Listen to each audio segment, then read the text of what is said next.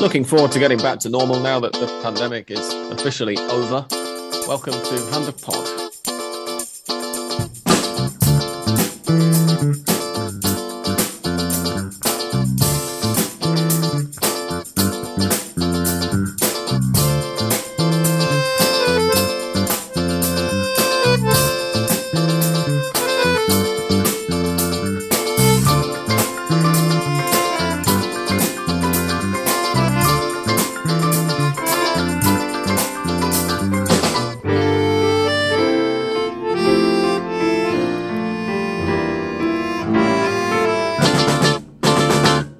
Welcome, one and all, to episode 408 of Hand of Pod. It's coming at you a little bit later than planned. It was supposed to be last week, but I was slightly under the weather.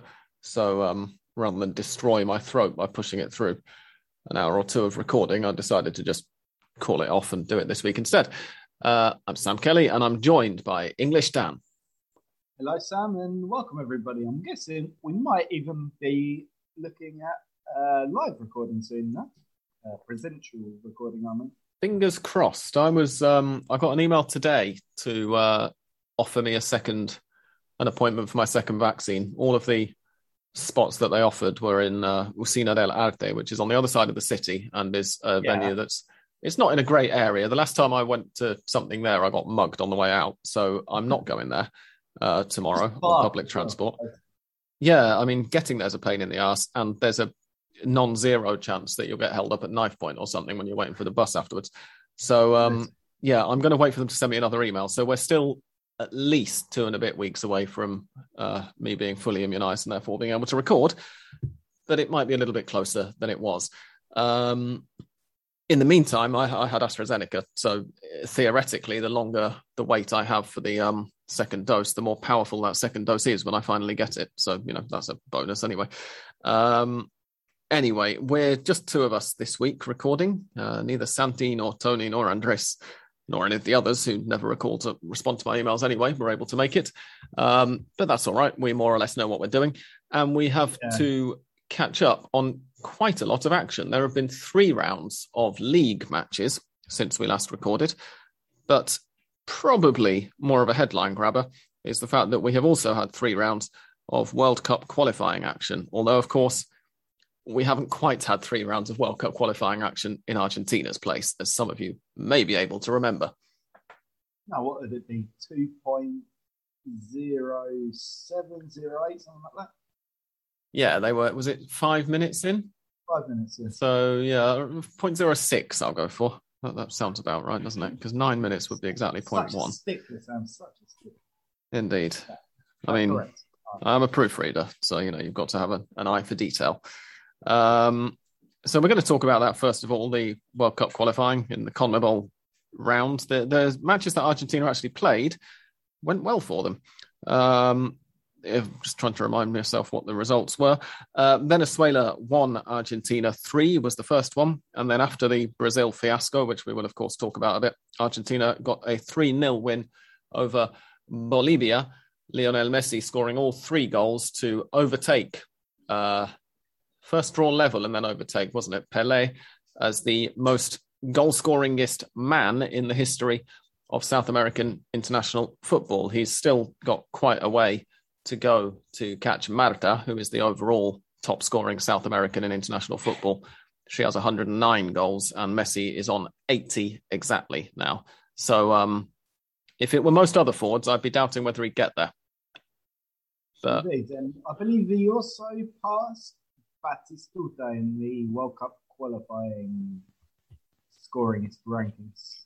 Uh, I can't remember if Batistuta was top, but I do know that Messi is now more than him. Oh, nice. Right. Yeah. Batistuta, I think, was. Uh, yes, I think he was, wasn't he? It was, it was the one category in which he was still ahead of him. Um, I'd missed that, that he'd overtaken him. Um, I guess that we have to begin, though, with what happened in Sao Paulo, um, where I mean, Brazil. what happened yet? I mean, it's it was incredible, just absolutely incredible. I mean, I always know something significant happened in South American football, usually something absolutely disastrous, because that's when um, the foreign media start calling um, and they want to do radio interviews and and all that with you. And that's kind of when you get to mention because I think I don't know if it happens to you, Sam. Like sometimes you just kind of you grow quite a thick skin when it comes to to madness in South American sport, like things that were kind of are very unusual. You you just brush off, but but once you realise, you know, people from the UK, the US are saying, "What the fuck happened here?" Uh, it's not a bad benchmark for, for just knowing that everything just went down the toilet. No, indeed. Um, obviously, we're we're a little more removed from it now, um, so we can have a go at piecing together some of what happened, uh, roughly. Well, although I don't think fun, the FIFA. Um, Gone. I was just going to say, I, I, can tell this later. No, I'll go in, I'll track it now because it's kind of a fun postscript to this story, which we're about uh, to tell. I don't know if you saw this today. No, I haven't done. If it's today, then I've not seen it. So go ahead. Ah. So uh, you must have seen that over in New York at the moment. There are a lot of presidents and, and whatnot because it's a UN General Assembly. Um, okay, yes. I, I, I was. Uh, very sure. Um, so, UN General Assembly. One of the countries, of course, that went is Brazil. Uh, that well-known, you know, ultra careful, ultra strict anti-COVID nation, as they have been. Um, oh yeah, I saw for about seventy-two hours either side of. Um, saw Bolsonaro's speech yesterday. Yeah. Yes, uh, and while in New York, his health minister tested positive for COVID, um, which wasn't ideal. Uh, so, what Anvisa, the now famous, infamous Anvisa, said was that all of the delegation, you know, um, logically enough, would have to isolate when they get back to Brazil because they've spent an entire week with someone who's tested positive for COVID. Uh, this didn't apparently go down well with Bolsonaro, who exclaimed um, when finding out, "What what do I look like to you, an Argentine?" When he was told um, he'd have to quarantine. Fantastic. Did did he also claim that they caught it off Emiliano Martinez? Uh, I didn't see that, but I'd like to think that would that's the case. So, uh, anyway, carry on. Clearly, uh, everybody, you know, there, there, there, are parties on each side who've made a mistake here. I don't, I don't both sidesing this after you know some of the um some of the actions that have been justified by use of the term parties on both sides in the last couple of years around the world is is a bit extreme, perhaps. Um, but I think we can say, like, even a, a, strongly Argentina supporting podcast like this can admit that clearly somebody at the AFA screwed up in some way. Um, in however minor, it, it looks as if what's what happened from the AFA's point of view was that there was an online form to fill out the, the landing forms that you have to fill out, you know, whenever you fly anywhere really internationally. Uh, if you've been on a flight, then you'll know the experience. Um, they've been moved online, and so the AFA had to fill everything out in advance. And there was a box for countries that you have the country uh, of origin of your flight, which in Argentina's case was Venezuela, and then other countries you have been in recently. Um, and what the Brazilian authorities had expected to see was to for Argentina to clarify whether any of their, you know, where where their the, the various members of their parties have been in the last 14 days. And whoever was filling out the form at Argentina's end seemed to think that this was an optional box that it didn't need to I mean, be. It was an optional box in the sense of in uh, in a technical way on online forms. You know, yes, clearly they were able to fill in the online form and then advance without filling it in. Yeah. Um, so, that, so so they didn't mention that that Argentina's four international players who play in the most watched league in the world and were traveling as professional footballers to play in a professional football match and who you know you would think the immigration people at Sao Paulo airport were aware of who they were checking in, given that it arrived on a ch- private charter as well, rather than on a public flight. Um, they didn't mention that these four players have been in the United Kingdom, which is part of Brazil's red list for, as far as I can work out, basically reciprocity, right? The whole of South America is on the UK's red list. So Brazil red lists the UK uh, in return. Um, Brazilian citizens, by the way, are apparently exempt from this, uh, which is why uh, Andreas Pereira was able to be loaned from Manchester United to is it Flamengo and arrive and just start playing right away. He didn't have to quarantine for two weeks. Um, I mean, this is a strange thing because there seems to be a lot of confusion even in Brazil about who's eligible and who's not. Because Anvisa after this game said, um, "No, Brazilians coming from the UK have to have to quarantine too," and in fact, they made um, they made Willian miss a game you know, after moving from moving to Corinthians. Um, he ended up having to push his debut back a week because Anvisa said, "No, you should have quarantined when you got here. Uh, you'd already been training for a week, so um, uh, so to quarantine you go." And, and I don't know if this is just you know posturing because they looked a little bit silly uh, after the Argentina episode, or if it actually was their rule, and they just forgot to, to enforce it in other cases. Um, I was reading today in a, a, different one that now Brazil are planning to ask for exceptions to the quarantine in order to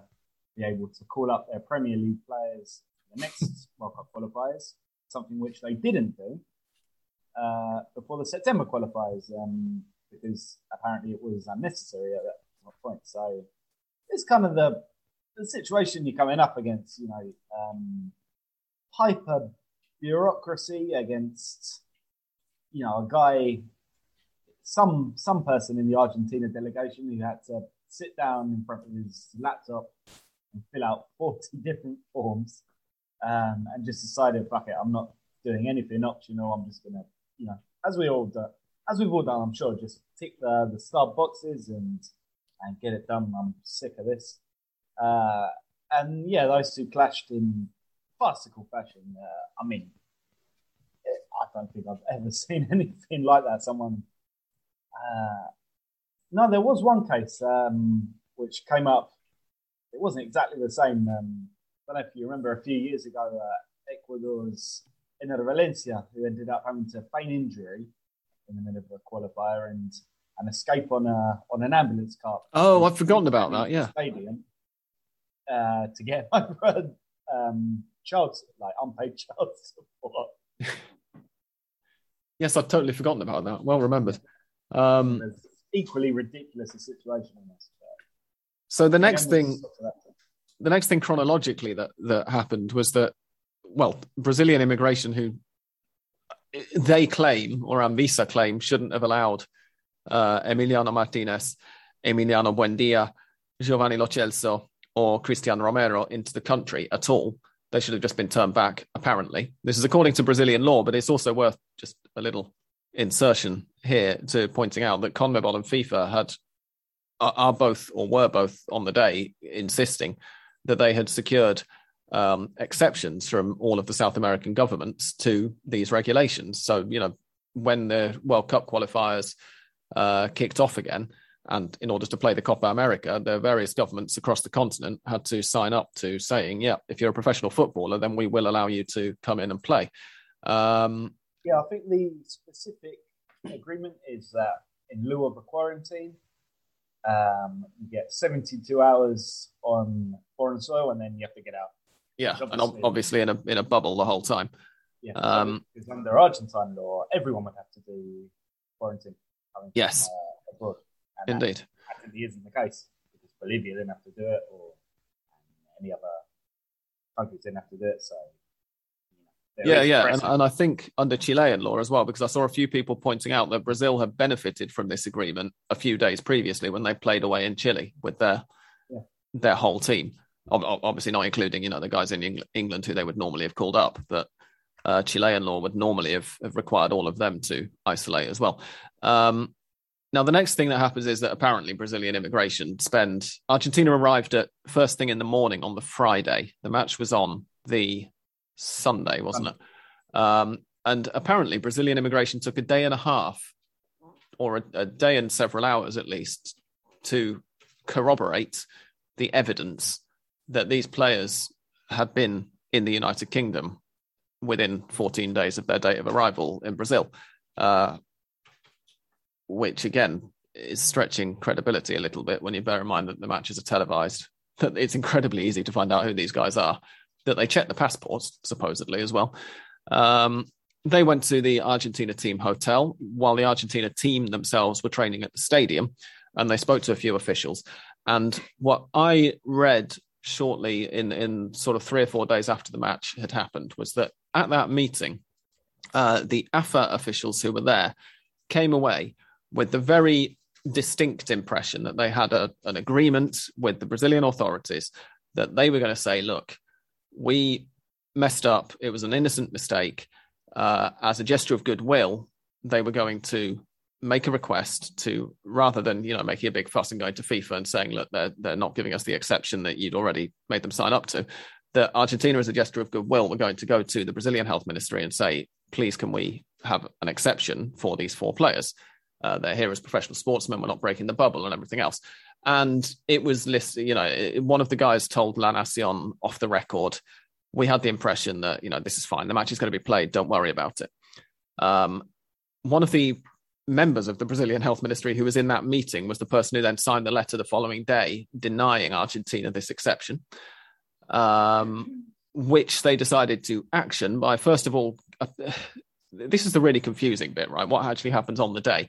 Because they went to the hotel, they went to the team hotel, but seemingly didn't do anything to stop those guys leaving the team hotel. They then followed them down the motorway, didn't do anything to stop them going into the stadium, and then eventually wander onto the pitch with a gun, one of them, five minutes into the match.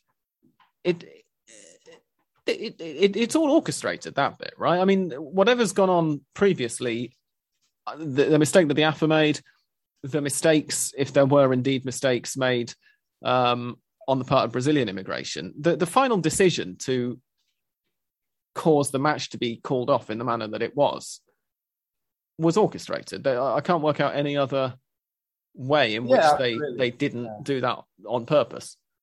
No, absolutely, uh, I completely agree, and um, I think there's also records that the yeah these are people you know far from racing to the Arena Corinthians. They're not making it and having to go on like they were actually in the stadium. I think about 45 minutes before kickoff. There's a there's a register you know of, um, of official entries at, at the stadium and and that's pretty clear that the officials were there while Argentina were, were still in the dressing room. So, um, and I must say, like what I'd heard, I think reading from uh, O Globo, even in Brazil, the, the fact was that it wasn't so much that Argentina were were rejected; it's that they made a request, and because Argent because Brazil was on a on a four day weekend for their Independence Day, it just didn't get answered um, which is quite incredible. I mean, obviously, when you're talking about you know not answered is the same as rejected in in the circumstance, but I think it's clear that there were just a string of miscommunications, of confusions, of you know one body not knowing what the other one was doing, even within the same Brazilian government. You know, people just trying to flex their authority without really knowing what the laws were and and just uh, an entire chain of farcical events which which ended up in in the worst way possible. Um, I don't think anyone on, on any sides of this really comes away uh, smelling the roses. As you said at the start, there's been to blame on all sides, but uh, it just didn't look good for Brazil. I think more than anything. Um, no, indeed. The having the game as well, the magnitude of, of Brazil Argentina just ruined in that fashion. Yeah, I mean it, it's also worth mentioning now because we're obviously going to get into what we think might happen. I, I guess we'll have to do it quite briefly because don't really have much of a clue what's going to happen until the announcement. Um, but it is worth mentioning that the CBF, the, the Brazilian uh, Football Federation, Confederation, sorry, um, don't appear to have really had anything to do with this. They, they seem to have been just as clueless as to what was going to happen as the AFA were, um, to such an extent that there have been some conspiracies flying around that this was all done because Jair Bolsonaro is um, arguing and, and is is no you know friend of the CBF themselves at the moment, and he wanted to make them look bad as well. Um, from Argentina's point of view, the the good news, which you're probably all aware of, but if you're not, because you were hoping for an episode of Hand of Pod to fill you in on what the hell had gone on, I'll tell you now. Um, is that the referee's official report of the incident states that the match was called off by force majeure, and CONMEBOL's and FIFA's um, official match observer, who was in the stadium, has said that when Argentina left the pitch after these guys wandered on, uh, that was at his and the referee's request. So it, it looked on the TV pictures as if Argentina were, you know, taking it upon themselves and walking off. Um, but apparently, um, Argentina were walking off having been asked to. Brazil were also asked to to leave the pitch at the same time, but obviously didn't. They carried on and stayed on the pitch and, and kept arguing. Um, but because of Did that, training match as well. Indeed, yeah. They they then later started training, I guess, to you know they, they need to put something on because various fans had also paid for their tickets, of course, to to be there. Um, but because of the fact that Argentina, that according to the referee's match report, it was force majeure and not Argentina or indeed Brazil abandoning the match. Um, there's no hard and fast thing about you know oh well team A abandoned and therefore team B should be given the points or anything. Um, there is a I, I saw somebody mentioning the day after that there's a CONMEBOL rule, which we know about, of course, from the Libertadores and Sudamericana, um, that states that uh, any abandoned match has to be completed or replayed within 72 hours for it to be valid. But that is a CONMEBOL rule. It's not a FIFA rule. And obviously, this is a World Cup qualifier. It's not a CONMEBOL match. So, as far as I'm aware, and, and if you ask me to bet on what's going to happen, I would guess that Brazil versus Argentina is going to be played at some point rather than Argentina being awarded a walkover. Um, I think it, it, Brazil being awarded a walkover is, is, as far as I'm aware, just isn't a possibility at all. Um. Argentina being awarded a walkover seemed to be something that the AFA wanted to hint to their media people was a distinct possibility because they were like, look, CONMEBOL and FIFA are on our side here. They know that we've not done anything wrong. But I think it would, in spite of FIFA's rules about, uh, you know, non-government interference in matches and in FAs being run and stuff, um, given what a shit show this was all round, I think it would seem very, very harsh uh, on Brazil. Funny though it would be to see Brazil officially lose their all-time unbeaten World Cup qualifying home record in this manner. Um, it would seem quite harsh on Brazil to award this as 3 0 to Argentina. So, my guess is that at some point, when they can find a gap in the calendar, uh, they will try to play Brazil versus Argentina. When that could be, I don't know. Uh, Dan, any d- d- do you agree, or, or do you reckon something else might happen? No, I think you're along the right lines. Um, should we should say for the record that it's unlikely to change much, no matter what um, what resolution is is arrived at, because by all accounts, it looks like Argentina and Brazil are going to waltz through qualifying. I mean, uh, Brazil have won eight of their their eight games. Argentina five out of eight, drawn another three, unbeaten still. Um, they are 11 and five points clear of the fifth place and the playoff spot, respectively, and that's with a game in hand. So it looks like neither of them are going to have any trouble qualifying, uh, which is why, you know, my own personal theory with absolutely nothing to back it up, except for instinct, is that they will at least, you know, say they're going to replay the game. Uh, but I don't think that's going to be the same as actually playing it. I wouldn't Yeah, be sure. surprised if they just, you know, say, you know, TBD, TBD, TBD. The second Brazil and then Argentina confirm they're qualified, just sweep it under the carpet and just we won't bother. Leave that for another, leave it for another qualifier. It's fine. Yeah, that sounds like a distinct possibility to me. I, I, I would agree. Um, Probably the easiest way, to be honest, like the least controversial way, just pretend the game doesn't exist anymore. Yeah, indeed. Yeah. Uh, the the other interesting question, obviously, is is what this does for next month's. I mean, when's the next round of uh, the next double header begins in like triple header? Sorry, begins in what two and a half weeks or something, doesn't it? Um, uh, two weeks exactly. two weeks today. Two Excellent. weeks on Right. one day. Two weeks on one day. So you know, because at the moment, as far as I'm aware, the I say the big European leagues, but of course, most most to the point, the English Premier League still haven't stood down from their not releasing any players nonsense. Um, for which I can't remember whether I said this before, but the leagues who are saying that, including the English league, um, and the Premier League and the Championship, need to be told that the FAs that run those leagues or that oversee those leagues need to be told, look, you signed up to FIFA's rules when you played when you started playing FIFA competitions, if you want to play in this World Cup, then you have to release the players. This this is you know it's it, it's one of the central rules that FIFA has been run by, and that international football's been run by for decades.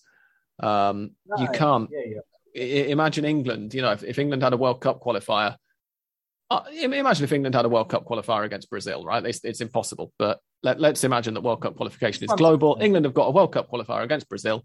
Half of Brazil's team play in the Premier League, and England go, no, sorry, but we're not going to release those players. So full strength England get to play against a bunch of, uh, no offense, but half strength Brazilians. Uh, it's it's it's not on at all, and the fact that it's affecting competitions that England aren't involved in doesn't really justify it anymore. No, absolutely. Um, I think from what I've read recently, there's there's going to be a change of the rules in the UK, right? That instead of this red list by the start of October, they're changing to a more vaccine-based approach, or they are. But from what I've seen, the whole of South America is still going to be on the red list, in spite of the fact that the UK now has 20 times as many new cases as we have here in Argentina, with just oh, enough times the population. I was that um, that they let people with double vaccinations in, apart from if you've got the vaccine the vaccine in South America, Asia, Africa, most of the most of the world. The global south basically. It's you know as long as you're not from yeah. as long as you're not from a poor country yeah. then then you're allowed in. despicable. But i assume all of these guys who play in in england and or argentina brazilian got their jab in in england well here's the thing right i'd assumed I'd assume that when Project Restart and the various equivalents happened in Europe, that, that a lot, most of the players have been sorted. But apparently, there are significant numbers of elite footballers who haven't been vaccinated still. Uh, you know, they're a pretty. I'm, I'm, trying to think of a polite way to say this. They're, they're a pretty low information demographic at times, footballers, right? Um, yeah, indeed, and and a lot of them, you know, perhaps with a little bit more justification, a lot of them don't want to. Uh, uh, have to take days off from training due to you know side effects or I mean I had AstraZeneca and it completely knocked me out for about a day and a half after I had it. Um, but also a lot of them are, you know, I, I, I was told about some interview that that someone I vaguely know had done or had read with an unnamed member of, of the um, backroom staff at Brighton, and he basically said we get them for about three or four hours a day in the morning and then the rest of the day they don't have anything to do. So they go home and spend it all online reading conspiracy theories. And before you know it you've got this bunch of complete fucking idiots that you've got to try to convince no just get the vaccine. Um, you know if, if i was the owner of a premier league football team then i would be writing it into new contracts now saying you know if there's ever a pandemic in the future and there's a vaccine that can put an end to it you're getting it because you're one of our assets once we you signed a contract with us um, but you know, most players don't have this this sort of stuff. Uh, and one of the reasons that I found this out was that when Lionel Messi was in Miami after the Copa America, him and his wife went into a vaccine center, and when they came out, his wife had a plaster over the bit of the arm that the vaccine was on, and so there was lots of stuff here. I'm sure you saw it, Dan, about uh, oh, you know, Antonella might have might have been vaccinated. Uh, maybe Messi was as well, but we don't know because he was wearing a t-shirt which covers up the relevant bit of the arm, so you can't see whether he's wearing a plaster or not. And I remember sort of saying to somebody who I knew then, like, but surely he was vaccinated months ago in Barcelona, wasn't he? And apparently not. Um, I didn't see that. I must admit. So it's it it ought to be a given, but I wouldn't necessarily assume that all of them have been vaccinated in the UK um, or you know in, in Spain or, or, France or Italy or Portugal or actually no France uh, was not one of the leagues that that uh, put these restrictions up was it? It was England, Italy, Spain, and Portugal. Then Italy and Spain let the, let the guys travel. Yeah, well, Spain lost the Court of Arbitration for Sport appeal, didn't they? To to somebody I can't remember which FA brought it. Um, yes. But yes, anyway, we, will we'll see. Basically, I, I think that I mean, first of all, there's no real reason that footballers should be above the rules. I want to make that clear. But FIFA having agreed with FAs that footballers are going to be above the rules, and if you accept that the World Cup is happening in December of next year and that the qualifiers have to get played, then everybody has to play by the rules they've signed up for. Um. So, yeah, I mean, hopefully we'll have a less eventful and a more footbally chat after the next set of World Cup qualifiers. Uh, the two matches Argentina played. Come again?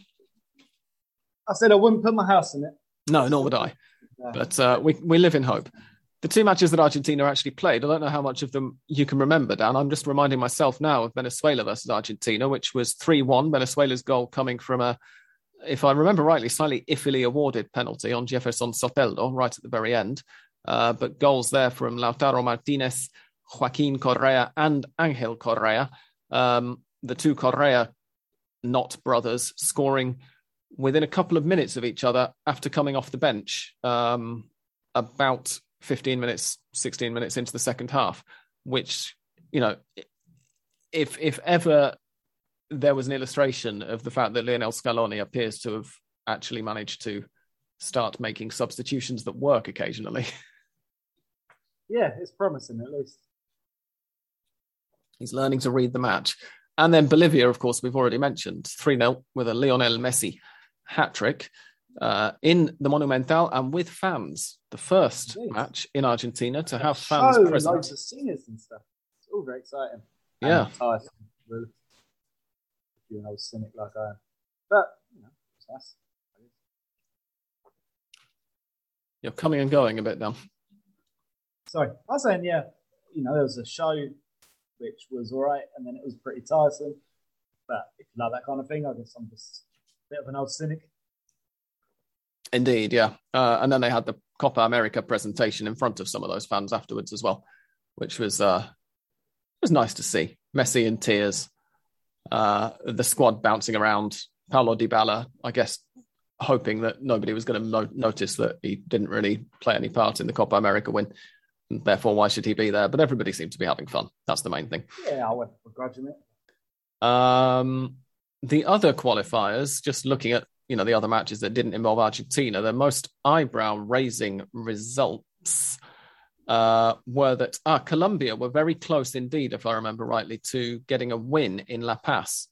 Um, Bolivia needed an 83rd minute equalizer against them to rescue a point, which you know obviously Bolivia. Good goal as well. I think both of them were very good goals. Roger Martinez was mm. great, and Fernando Salcedo, I want to say.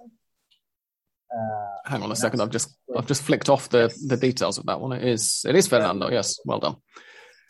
Um, in the second round of games, the main result there was another Bolivia match, four two to Uruguay in Montevideo. So that's slightly less surprising, obviously. Um, and then the others were, yeah, no, everything else really went to uh, as you'd expect in the in the next round, didn't it? Paraguay beat Venezuela at home. Uruguay narrowly beat Ecuador at home. Colombia got a 3 1 win over Chile. Argentina, as we've mentioned, beat Bolivia. And Brazil won 2 0 over Peru. So the standings in World Cup qualification in South America. Dan's already mentioned the top two Brazil with maximum points from eight matches, 24. Argentina with eight, eight matches played have 18 points. Uruguay uh, the other teams, of course, have all played nine already. Uruguay have 15 points. Ecuador have 13. Colombia, currently in the playoff spot below Ecuador on goal difference, they have 13. Paraguay have 11. Peru, 8. Chile, 7. Bolivia, 6. Venezuela, 4. So it's not quite as tight as it was uh, when we recorded prior to the World Cup qualifiers.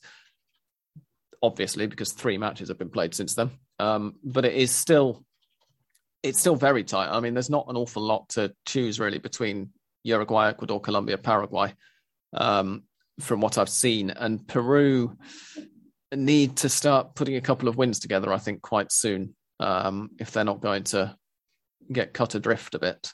They, you know, yeah, they got the win over Venezuela. They then played Brazil, so it's away, which is never the, the kindest uh, fixture, obviously. Um, but they've got the next three matches are at home to Peru, uh, at home to Chile, sorry, away to Bolivia, which isn't easy, uh, and then away to Argentina.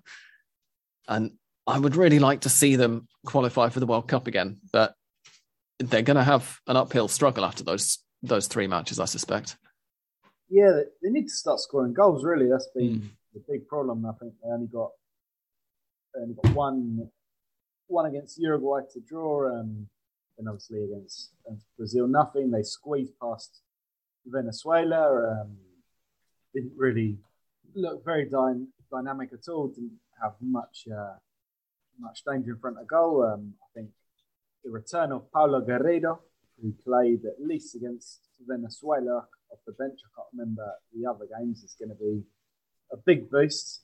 Um, you know, so important to Peruvian football. Yeah.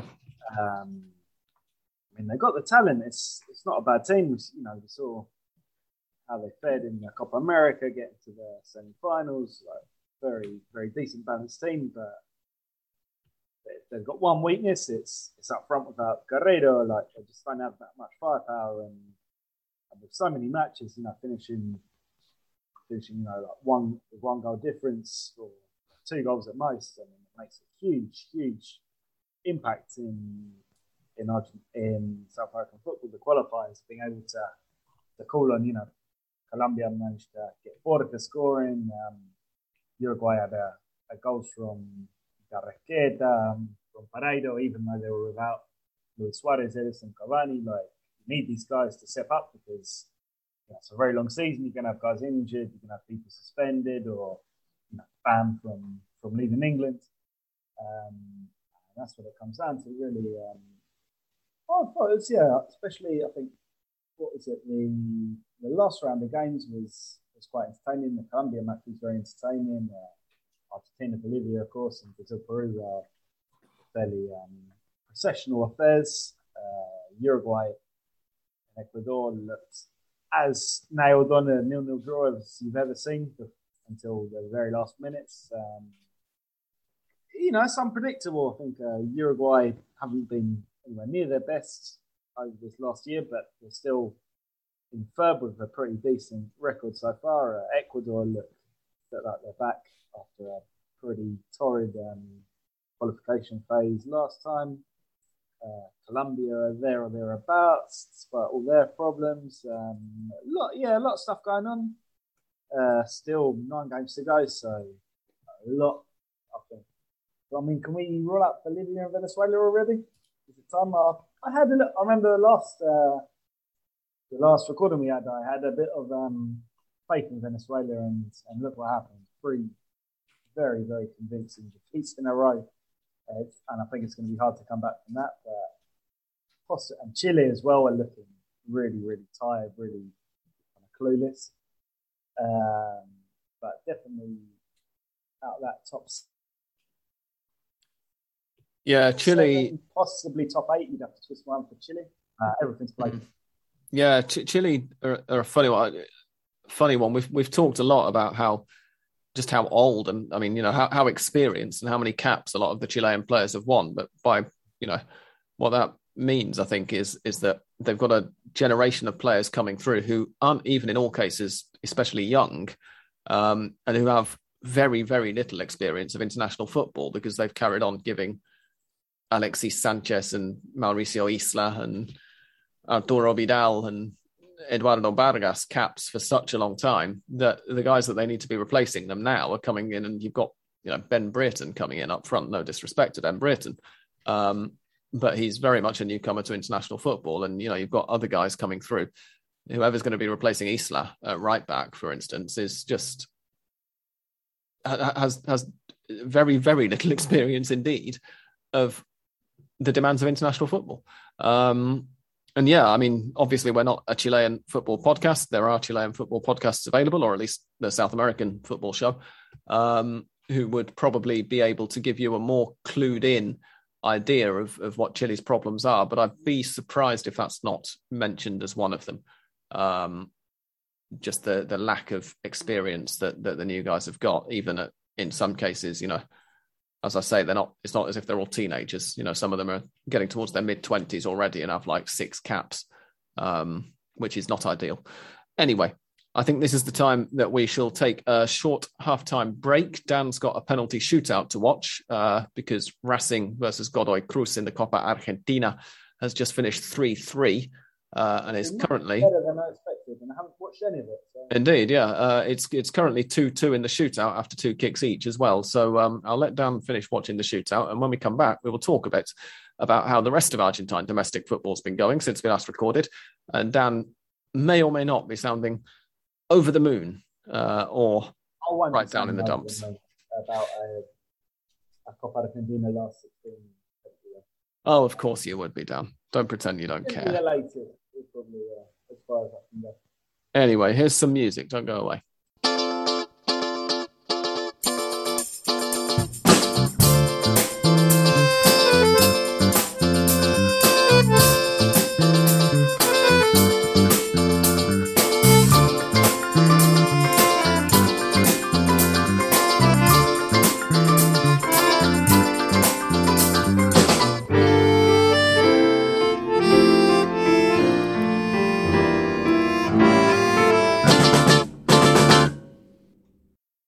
Welcome back. You join us with Racing's dreams of winning the Copa Argentina once again in tatters at the feet of one of their opponents, in this case, Godoy Cruz, uh, who advance. They will play Tigre in the quarterfinal.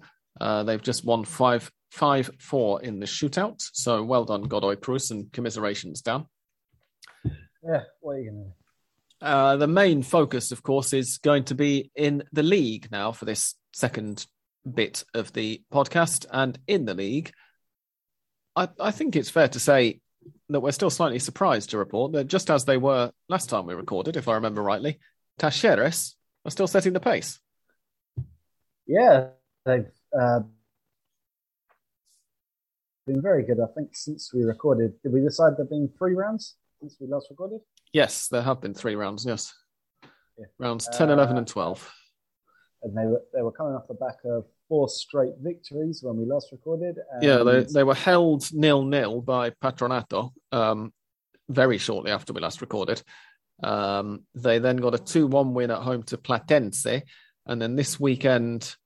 Uh, just gone. Well, we're on Wednesday night already, aren't we? So this last weekend, um, they, oh, of course, they, they beat Racing 2 1 in Avellaneda yeah, I must say this is a cracking way to start this section of the podcast with two straight Racing defeats in the space of 30 seconds. Uh, but you have to say that just like tonight, where Godoy Cruz you know, uh, were leading almost the entire match and then came to the penalties, uh, Talleres' win back on Saturday, I think it was, uh, entirely deserved. Um, they scored two fantastic goals via Michael Santos and Enzo Diaz. Really good goals um, at the start of the first half and the end of the second half, yes. Uh, Racing were just lucky, really, to be in the chase because um, of about two minutes towards the end of the first half, Tashid has received a very soft red card for Hector Fertoli, who's actually a Racing player and his favourite work. Um, and then an, an, even softer penalty, which was converted by Lisandro Lopez. Uh, so just being in the game at all was pretty fortunate for Racing, and uh, unfortunately for Racing, justice was served in the end. Um, it, I don't think I need to go over Racing too much. Um, they've basically just been terrible over the course of this uh, pod hiatus as they were before. Uh, let's talk about Talleres because they've been really, really good. Like playing, you know, they're not the most flashier teams. Uh, not a huge amount of star power in there, but they know what they they need to do. They're very direct. They, they use the whole pitch. They get forward, and and they score some very decent goals. If, uh, mm. if Saturday's games any um, any evidence to go by. Yeah, they have, and and uh, reasonable, unspectacular, but reasonable amount of them as well. They've scored 18 uh, in 12 matches, which is one and a half a game. And when you've got a nice tight defence, as they have, they've not got the best defence in the league, but they're not uh, by any means conceding too many. Um, then yeah, that's best defence is Racing. Indeed, yeah, yeah. It's a, it's not as if Racing are completely and totally um, incompetent on all all measures, but they just, I mean, tonight we've seen them draw 3 3, right? In order to score goals, you seem to have to push forward so much that you're also going to end up conceding a bunch of them. Yeah, essentially, that is the problem. Um, it's a team that just, you know, its ideal ecosystem is the is the nil nil draw, and anything mm. that kind of alters that, makes them very, very uncomfortable indeed. Yeah, whereas Talleres have been very effective indeed in just doing enough to make sure that those draws are turned into wins. Um, they, in between uh, the nil nil that we mentioned in in round ten against Patronato and this win over uh, Racing, they got a two one win over Platense as well, in which Fertoli scored. Funnily enough, um, Platense got an equaliser quite shortly afterwards, and then not very much longer after that, Talleres got a second. So they're just they're, they're, very good at sort of just keeping their opponents at arm's length and um, and seeing out the wins that that they need to keep racking up. It's uh, it's an ongoing good campaign for them. Um, in second position now, gaining a little bit of ground, I think, since we last recorded, as we hinted that they might, are River, who are two points behind Talleres, five goals ahead of them in goal difference because they've conceded the same number. They've conceded nine um, each, and uh, River are now the top scorers in the league with 23 goals for. Their results since we last recorded have been a 1 1 draw at home to Independiente, a 4 1 win over Newells, which was very impressive indeed, especially in the last, uh, well, the second half, really, but particularly the last uh, half hour was when three of River's goals came. Um, and they just blew Newells away.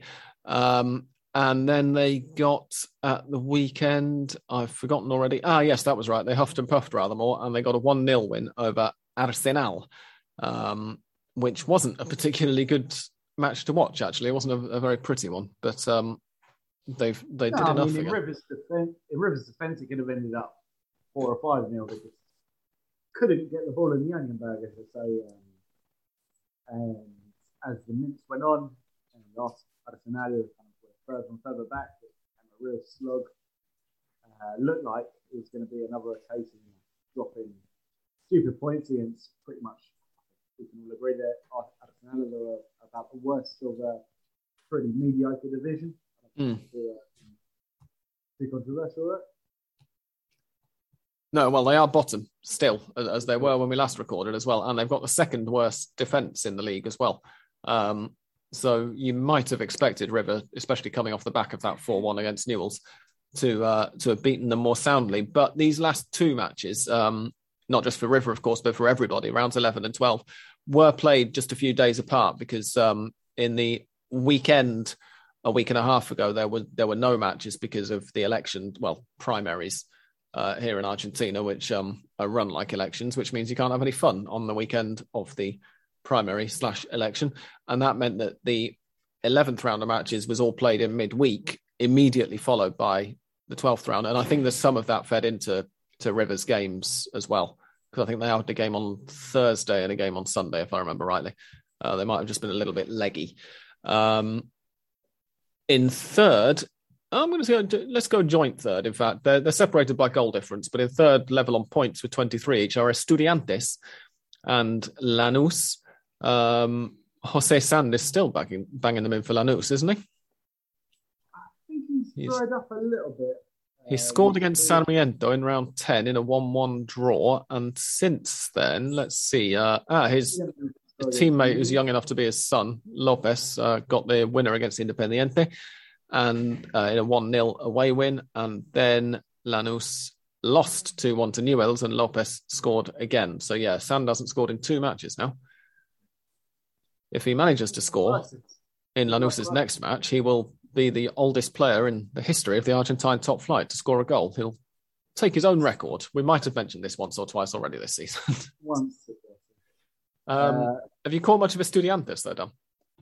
I haven't. I must admit. Um, I don't know why. Maybe because they tend to play on on Mondays, or just because I get bored of watching so much football. I think wasn't Patronato the Patronato game on something like one o'clock in the afternoon or something.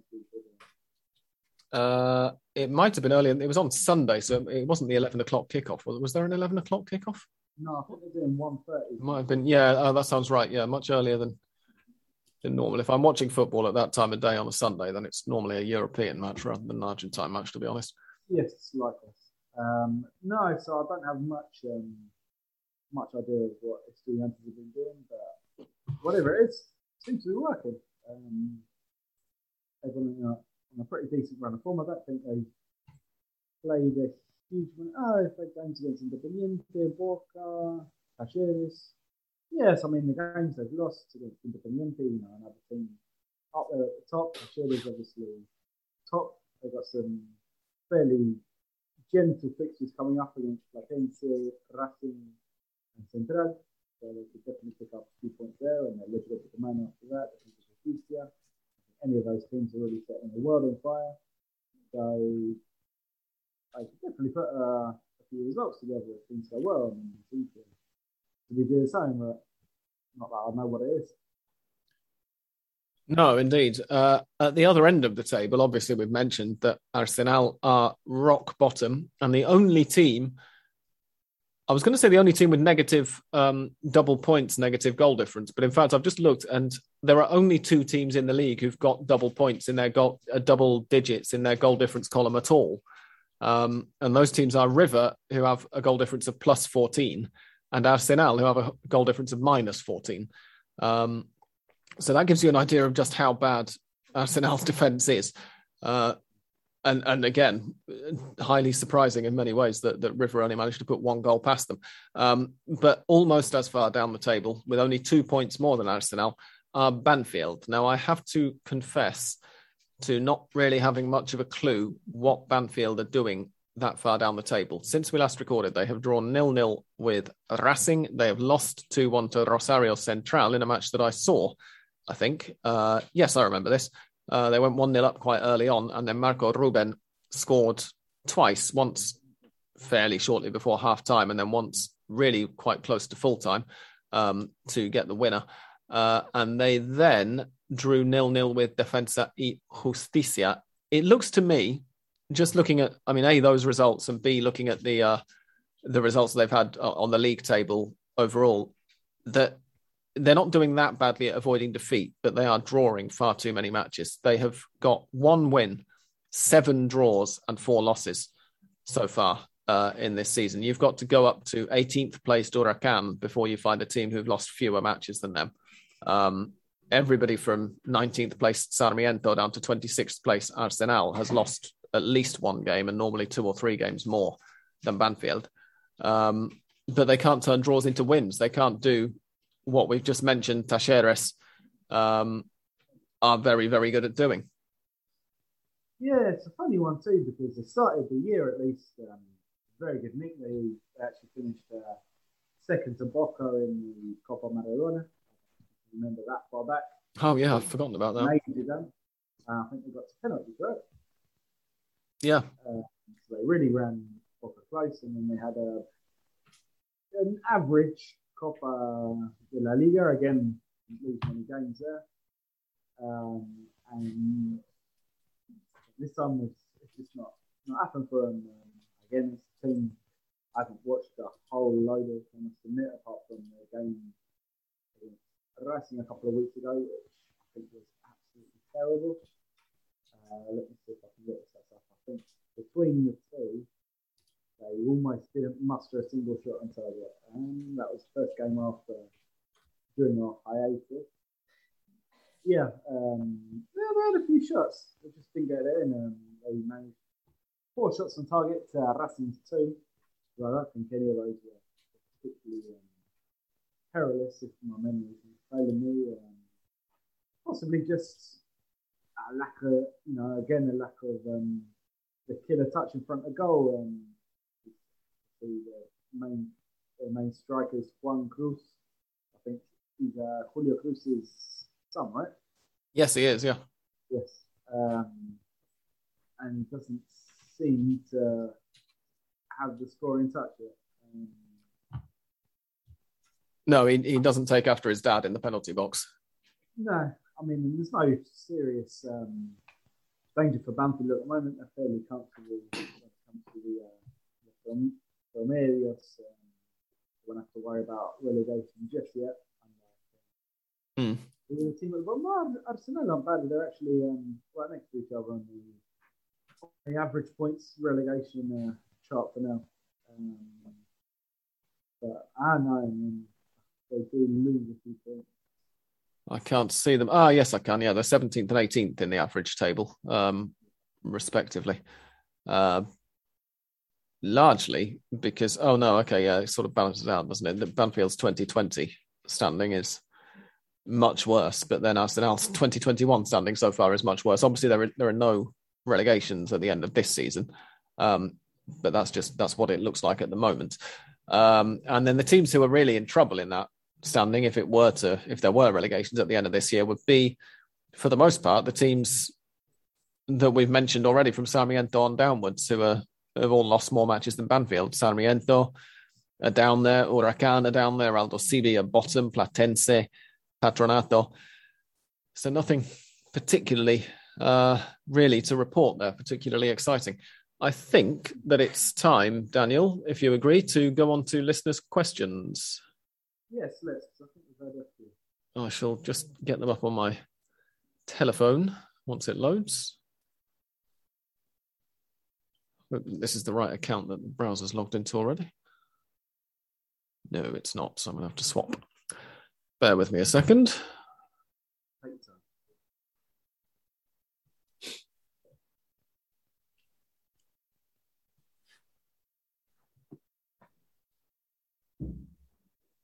a crying baby in my house.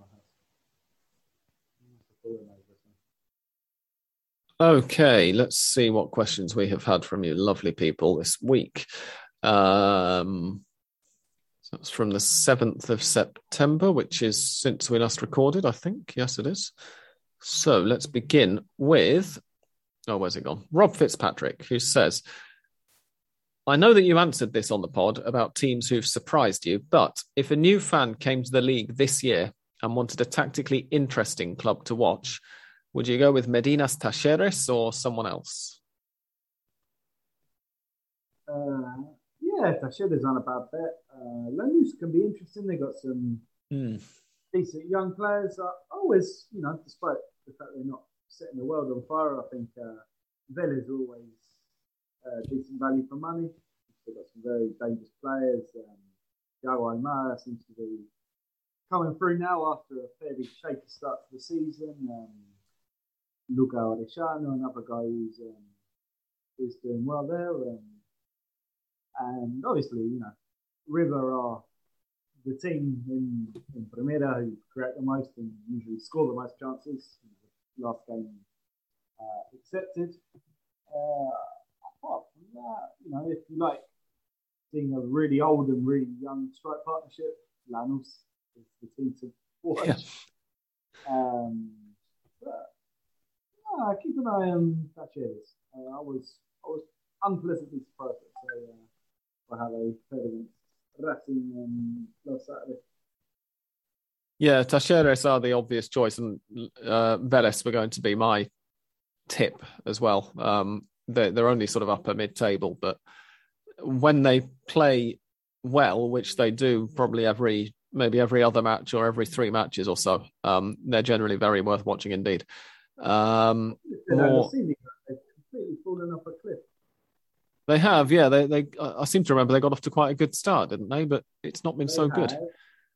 No, Ivan wrote a very complimentary uh, article on Fernando Gago, the coach, um, which is probably why things have gone so bad afterwards. Um, yeah, they started the season with four wins, two defeats and a draw. They were right up there, I think, top five or top six. And they have now lost their last five games, including a one, a four-one home defeat to Godoy Yeah, and a three-two defeat to Vélez uh, this past weekend, which was an entertaining game, but um, probably not from an Aldosivi point of view. No. Uh, Nima Tavalay Rutsari says, Do you think it was or will be a mistake that Cristian Romero signed for Tottenham? Um, in Nima that he is talking from Romero's point of view rather than Tottenham's point of view. Yes, I would. Uh, I'm I'm guessing that it, that that's the case, I, and I can only presume that he's uh, having a bit of a joke about Spurs being a, a club who ruin players. Um, I'm all for that. But I, I think. I mean, I, I think it could work out very well from both sides' point of view. I'm, I'm not sure how how what kind of start he's got off to in the Premier League because I've not seen Spurs yet. Um, it's been a bit disrupted, hasn't it? But I mean, he signed relatively late, if I remember rightly, and obviously he's been away from World Cup qualifying since then. But as long as he picks up the language and doesn't struggle to settle too much, I can't see any reason why why he can't do well. On the weekend when uh, they lost 3 0 to Chelsea at home. Oh, okay. Well, that's a fairly inauspicious start, isn't it? But I mean, he was playing alongside Eric Dier as uh, centre back, so I mean, difficult, difficult first match, I think, against the European champions who are in very good form. Indeed, yeah. Um, don't get me wrong. As, as a Man United fan, you know, I'd, I'd, I'd love to have him, but um, I, I, think he can settle well. And I think if you know, give him time, and, and he should come good. He's, he's obviously a brilliant defender. So, um, Frank oh, says, uh, thanks to your pod, I've been following Argentine football for five or six years now, despite missing the dulcet tones of Australian Dan.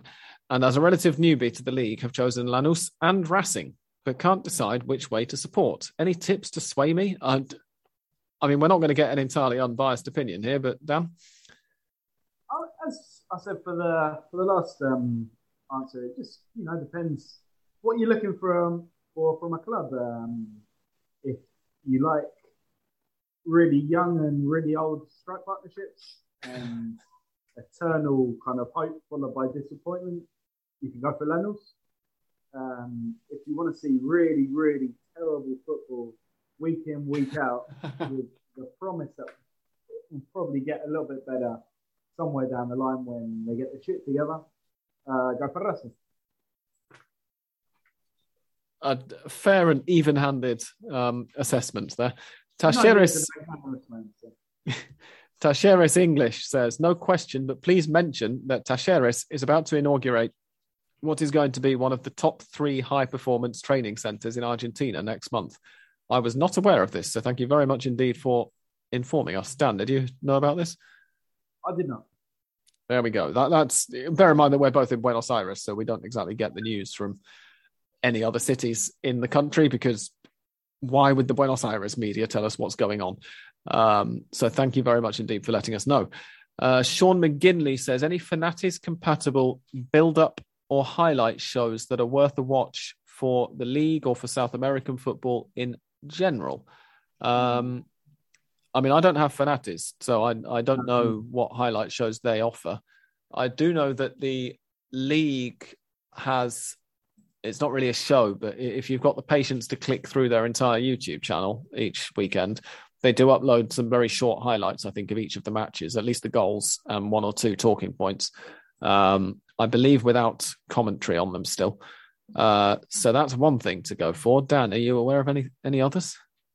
Uh, just like you, I have no idea if it would be available on Fanatiz or otherwise. Although I have a feeling that they do carry some stuff from this channel uh, from TyC, TyC Sports. Uh, Paso a Paso is always an entertaining watch. Yeah, that is it's one behind of the better the ones. Yeah. Behind the scenes, have some have some very very fun player interviews. Not so much fan interviews, obviously, uh, at the moment, but um, a little bit different and kind of um, probably the most complete uh, overview of the weekend you, you'll. Yeah, it does depend where you are because I think that um, I think that they they carry say live as a channel that you can just watch as if you were in Argentina if you're in the United States, but I'm not sure about other countries. And Sean, from a quick look at his uh, Twitter profile seems to be in Preston in England. So have a look, Sean. Have a play around with the channels. And I'm afraid for the other leagues in South America, absolutely no idea. Sorry. Um, Australian Dan has replied to the tweet asking about Lanús or Racing and says, My two cents, I'm fond of both of those clubs, but perhaps the colours should sway you since you're from New South Wales. Um, Liam Kelly, who is no relation to me, says, just a coincidence. Is it just a coincidence that fans are allowed back in stadiums in time for the Super Classico?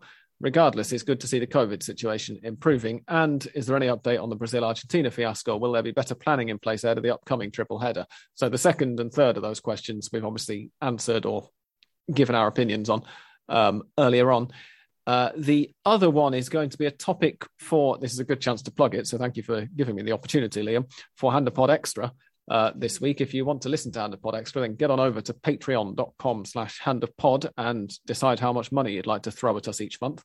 Um, but briefly, say, I, I, th- think, I think in, in a way it's a coincidence and in a way it's not, if that makes sense. Uh, the the I mean, decision, October's been talked about for a while, right? yeah, it, it's been a target, yeah. Before the season started, yeah. It was a target. Um, and obviously the the Bolivia match, as we mentioned earlier in the World Cup qualifiers, there were fans there. Uh, the Monumental was used, and I think it was thirty percent capacity, um, and that was seen as a bit of a pilot event. It, it was very much CONMEBOL mandated. I think they CONMEBOL wanted to have fans at. uh, They, they wanted all of the teams involved in that triple header to play a home match in front of fans at some point. Uh, and I think that that happened. I think I'm right in saying everybody managed it. Um, but the Argentine government decided to make it a bit of a pilot scheme as well. And yeah, obviously the Super Classico, as you've uh, quite correctly spotted, Liam, is a big point of, um, you know, it, it, it's the one to aim for. It, it's what the Argentine football calendar is built around, domestically speaking. Um, so yeah, it makes it made more sense for them to do that than for them to go. Well, let's see whether we could bring fans back into stadiums two weeks after it's played or whatever. Um, so yeah, and we will talk about the rest of the COVID situation. I'm mentioning this to Liam because I'm pretty sure he is one of our Patreon supporters as well. Um, that will be a, a, topic of discussion on Hand of Pod Extra this week. Um, and Santi, who refused scurrilously to record with us this week. Um, or alternatively, if you prefer, he he was unavailable to record this week, but he was only able to confirm his unavailability quite late on. Said, "Is es el equipo del traductor the best chant ever?" I'm not sure what that means. Uh, I believe this is in reference to. My, my girlfriend's looking around at me though because she she heard me read that one out and she is a translator. it, it could be for you, Ali, if you're listening. Why not? I mean, I don't know if Sam just goes around the house chanting it randomly, but I, I, will do from now on. Uh, fill us in on what it means, though, Dan. I mean, not yes. not what it. Obviously, I know what it means, but fill us in on why it's become a chant. I mean, I'm I'm gleaning this from context because the match in which I assume Santi's just heard it, I had on mute for obvious reasons. Um, uh, Godoy Cruz's newish coach, Diego Flores. Um, he before coming to Godoy one of his jobs was uh, as Marcelo Bielsa's translator. Oh yeah, we mentioned this, didn't we, uh, when he got the job a few it, weeks yeah. ago? I've completely forgotten. Yeah.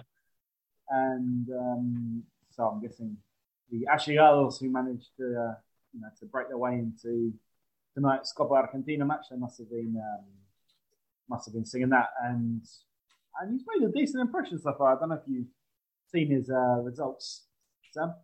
Uh, I can't remember. Did he take charge just as we were last recording? Yes, his first. Yeah, so his results so far in that case have been a 4 0 over Gimnasia.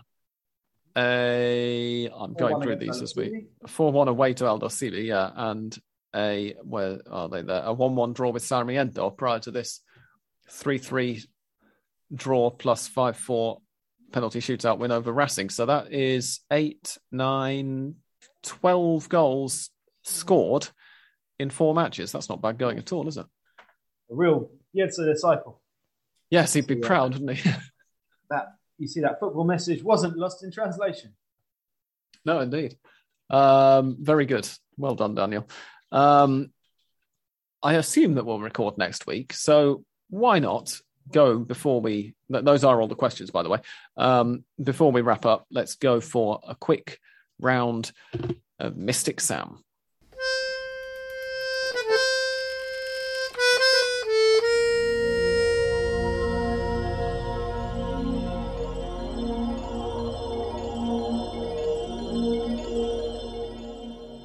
Okay, this week's weekend's matches are as follows, and we'll go as follows. Sarmiento de Junín versus Vélez Sarsfield. I expect that one to be a win for Vélez. Estudiantes should get a home win over Platense. Those are both on Friday night. On Saturday, I think that Aldosivi versus Gimnasia will be a draw. Um, oh wow, Aldosivi have only drawn one match so far this season. They've lost far too many of them. Uh, but I'm going to stick with that prediction anyway. Arsenal versus Lanús is going to be a Lanús win, let's face it. Banfield versus Atletico Tucumán is going to be a, an Atletico Tucumán win. Uh, Atletico Tucumán aren't that good, but Banfield are really not very good, as we mentioned. Oh, they do draw a lot, don't they? No, I've said it already now, so I'll, I'll stick with it. Uh, Central Cordoba versus River will be a River win. On Sunday, Union versus Patronato, I think will be a win for Union, who I believe have changed managers, uh, which Tony is rather happy about, or in the process of changing manager. I think they sacked the previous guy uh, yesterday or today. So I'll go for them to get a win now he's gone. San Lorenzo versus Defensa y Justicia is going to be a Defensa y Justicia win. Independiente versus Godoy Cruz. I mean, we've just mentioned what a good job he's doing, so we can't really go against that now, can we? Uh, we'll go for another win for El Equipo del Traductor. Boca versus Colon, I think, is going to be a Boca win. Probably not a very pretty match, though, because one thing we haven't mentioned during this episode is that Boca have been involved in a succession of really quite dire to watch matches since we last recorded. Yeah, I think that that's a, a fair assessment. Yeah, uh, and then on they are yes in the Copa Argentina against Patronato. Um, might not bother watching this one. I might put the Libertadores on instead. Uh, and then on Monday evening, Argentinos host Racing, and I think Argentinos will win. Ooh, do I? They're further down the league. I'm going to go for a. I'm going to go for a Racing. I'm going to go for a Racing win in that one. Um, Racing to win that, and then Newell's versus Huracan is one of the matches that you probably shouldn't bother watching. They're both decidedly mid-table, aren't they? Oh well, Huracan decidedly lower mid-table. Newell's exactly in the middle of the table. Um, I think that that's going to be a draw. Any thoughts on any of those predictions, Dan? Uh, I've already forgotten all of them. Um, yeah, I was thinking more of you know along the lines of the games to definitely avoid because there are a few. I, I, mean, I can um, see a few. I, I, I, I'm sure you'll watch it, but I'm not going to be watching Argentinos Racing. Put it that way. No, I wouldn't recommend that even to my uh, my worst enemy. Um, basically, Monday, I don't know, go out, go out for the day, come back late, uh, do whatever you fancy, rather than turn on Argentine football and you'll regret it. Um, you can also probably not bother getting up early on Sunday to watch Union Patronato, have a couple of hours more in bed uh, until 3 p.m. I know Sam probably um, take my advice. I don't know how. how no, uh, listen, I don't get up that late these days. Hours, I know. No, so won't be when you're on very, very regular getting up time of around midday now. Oh. So you'll be watching on your Patronato after this. No, of course not. Ah, but I'll be out of bed. You know, a full rundown, a full report. No, indeed. Uh, Boca versus Colon, as I say, kind of jumps out as one that I'm not particularly thrilled at the prospect of settling down on Sunday evening when the options are going to be right. Do we watch a film or continue watching Brooklyn Nine Nine or something, or do we watch Boca versus Colon? I think that's going to be a pretty short conversation.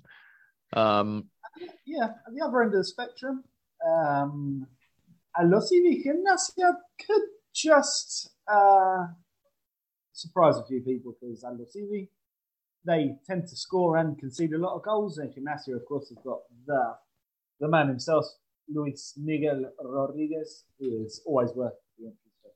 So that's not, you know, if you're looking for a very left field game to watch tonight, uh, this weekend, yeah, you could do worse than Gimnasia.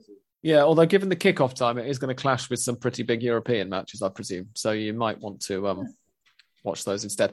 But we're really good at selling this league, aren't we? Uh, Independiente yeah, yeah. versus Godoy Cruz is my dark horse for most entertaining match because, as Santi likes to point out to us, Independiente don't really score as many goals as they should, but they do like to try to play positive football, even if they're not that good at it. And well, Godoy Cruz, we've just talked about how they're shitting goals at the moment. So, um, and they concede plenty as well. so there's there's some potential in that one. not a bad choice.